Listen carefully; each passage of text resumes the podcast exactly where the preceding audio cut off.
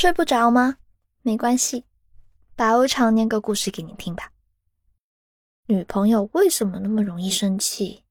这大概是许多男生都在困惑的问题吧。有的女生会说：“不喜欢你，我才不生气呢。”哼，没错，正是喜欢才会对你生气啊。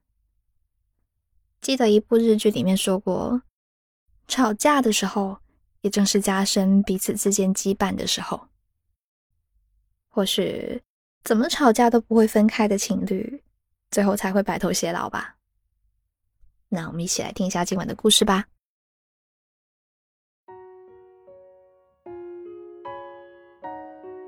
如果有人问，二十六个英文字母里面哪两个字母最讨厌，我一定会毫不犹豫的告诉他，是 E X X。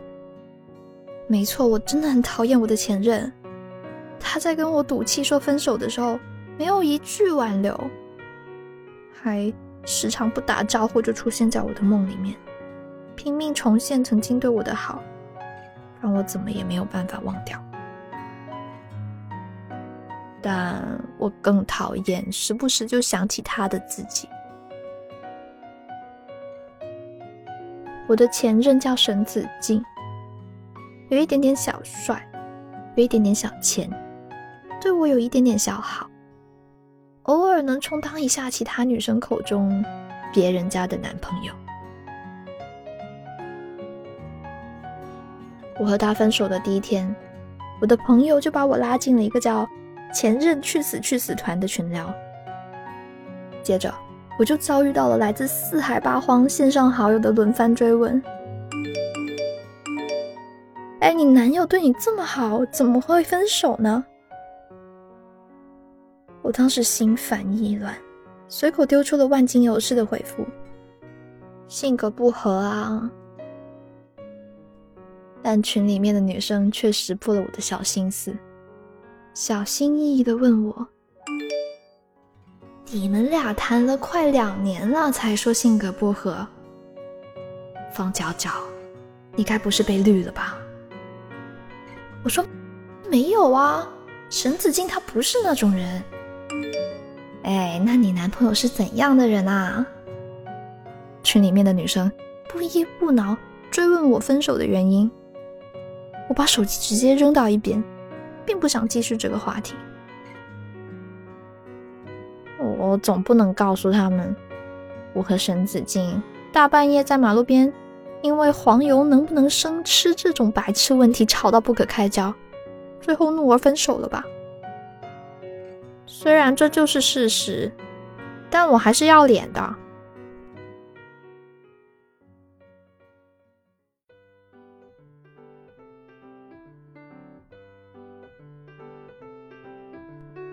那天，我和沈子静看完夜场电影之后，手牵手一起回家。走到斑马线的尽头的时候，他突然问了我一个还蛮有深度的问题。看电影的时候。我就想问了，今天晚上我们吃的菠萝包里是不是没有菠萝啊？这个突如其来的问题实在太搞笑了，我笑了很久才停下来，和他详细解释了菠萝包的命名由来，还贴心的纠正他，晚上我们吃的不是菠萝包，而是菠萝包的究极进化体——冰火菠萝油。沈子敬露出发现新大陆一样的惊讶表情。夹了一片奶酪就进化了？好吧，你们吃货的世界我不太懂。那不是奶酪，是黄油啦！你当时不也说特别好吃吗？我沉浸在冰火菠萝油的美好回忆中。哎，还有啊，你小时候看过《猫和老鼠》吗？奶酪应该是那种有洞洞的，那个是芝士吧？的上帝呀，芝士就是奶酪啊！呃，反正不是黄油啊，毕竟黄油不能生吃啊。我被绳子惊绕的有点晕，就随口敷衍了他几句，他却当真了，要给我强行科普。于是我忍不住就发了脾气。谁料沈子静不知道是中了什么邪，竟然要纠正我的态度问题。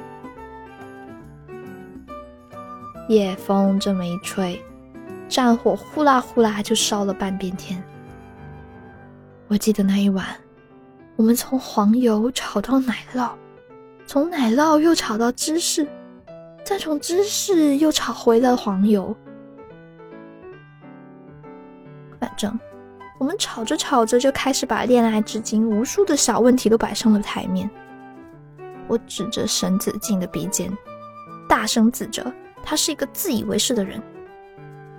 他毫不客气的反驳我：“无理取闹。”我火力全开，你才无理取闹！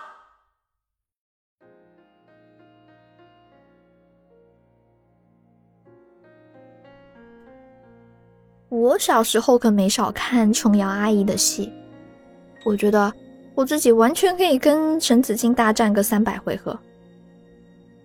但那天实在是太晚了，于是我就在第二十九回合的时候，选择用分手来结束一切。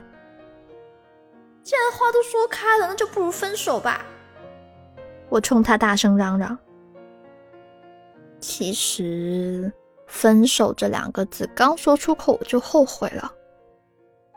但我又没有超能力，我没办法把说出去的话再咽回去。我只能怔怔的看着沈慈静，他也看着我。咖啡溅了一地。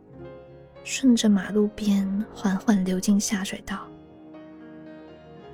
我想起一个词，叫做“覆水难收”。也许是心里堵着一口气，也许是为了保护自尊心，我故作潇洒的走向家的方向。沈子静没有追上来，转弯的时候。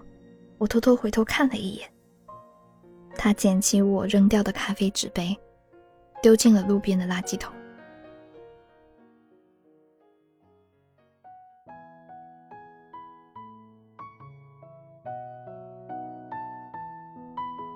又过了几天，我终于知道，在那个前任去死去死团里面，全都是有故事的姑娘。有因为男友三番五次劈腿而分手的，有因为双方父母反对而分手的，还有订了婚却因为男方房子没写自己名字而分手的，因为一块黄油分手的。纵观上下五千年，我可能都是第一个，而且是唯一一个。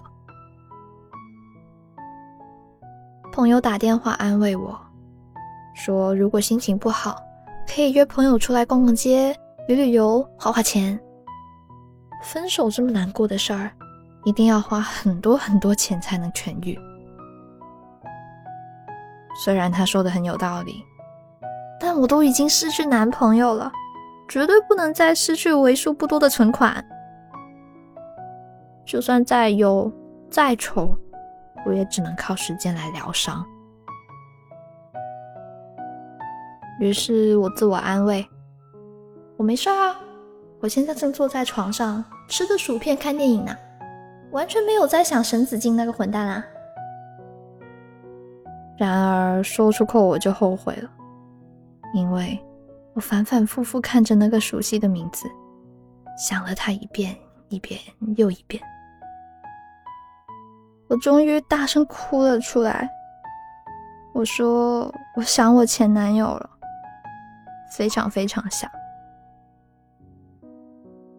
大概又过了一分钟，我明白，原来全天下的姑娘想起前任来，都难免会五味杂陈。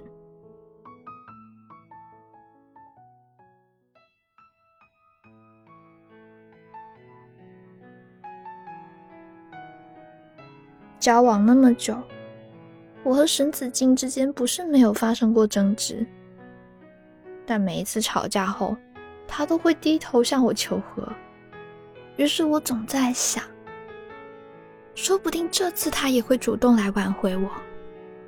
我只要揣好自己那一点点自尊和骄傲，耐心等待就好。可是，一连几天过去了，沈子敬却一点动静都没有。我感觉自己被他遗弃在一座孤岛之上，原本拥有的一切都变成了泡沫。周围冰冷的海水缓缓升高，随时可能将我和整座岛屿一起淹没。我打电话向朋友哭诉，他似乎是觉察到了我的落魄，他建议我好好迎接新生活，忘掉渣男。我吸了吸鼻子，说沈子敬不是渣男，然后非常不好意思的向他解释了事情的来龙去脉。朋友沉默着听完了我和陈子敬的分手全过程。然后我听见电话那头传来无比愤怒的声音：“就因为屁大点事儿，你把男朋友变成了前任？”我说：“我现在这不是后悔了吗？”我朋友继续吼我：“后悔？你就打电话发短信求复合呀！要是没回复，你就去沈子敬公司楼下堵人呀！”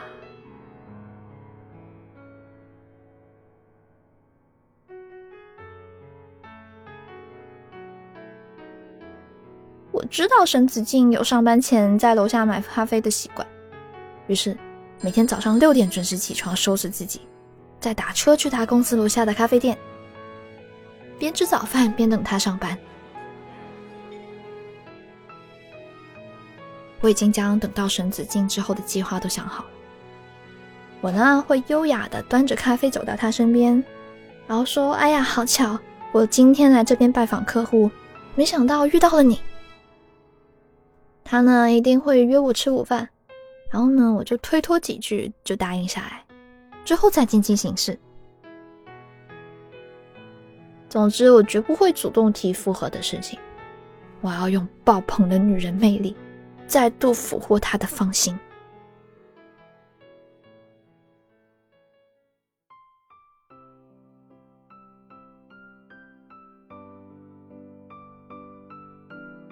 等了整整五天，我才终于见到了沈子敬。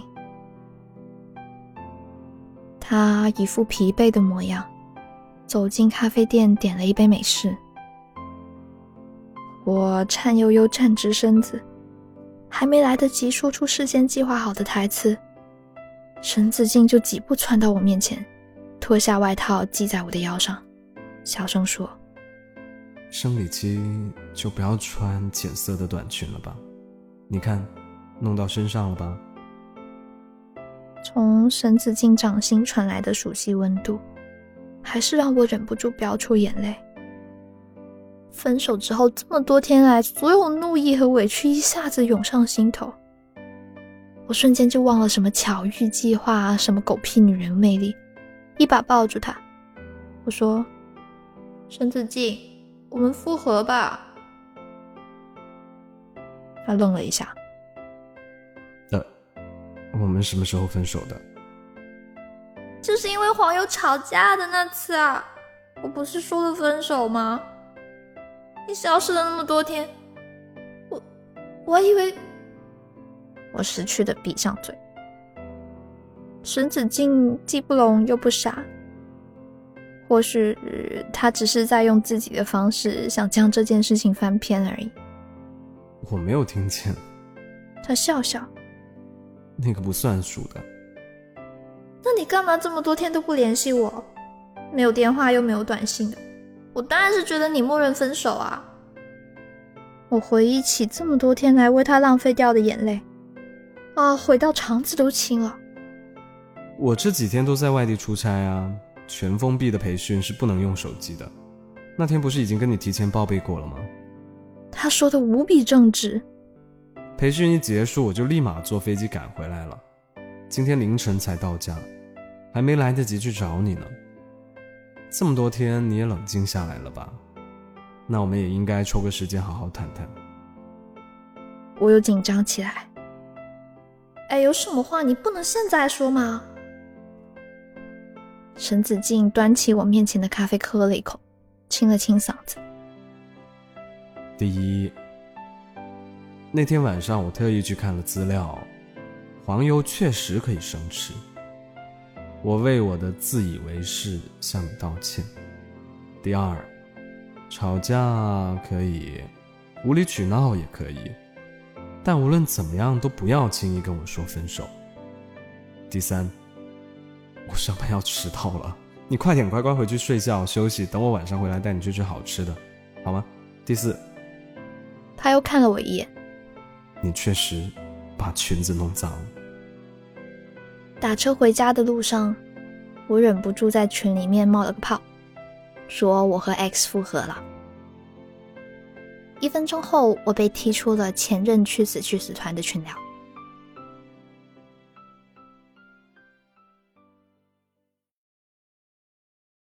那今晚的故事就念完啦。真正的爱一个人，怎么吵架都好，都不要轻易说分手，知道吗？因为你不知道，一旦放开彼此的手，就算彼此曾经再深爱，最后就这样轻易错过了。希望呢，我们都能遇到一个人，不管在生活里面怎样吵吵闹闹，都能有体谅对方的心情，都会紧紧握住对方的手。如果喜欢这个故事的话呢，记得给我的节目点个赞哦。想看文字版本的话，可以关注公众号 Storybook 二零一二，回复这一期节目的序号三七幺就可以啦。我是白无常，希望你们都能遇到那个爱自己的人哦。晚安。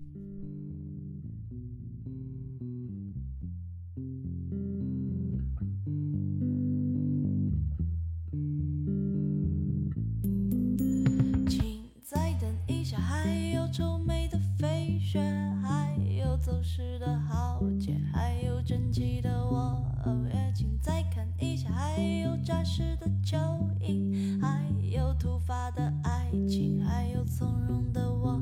嗯哼，爬呀爬呀，苦了自己，唱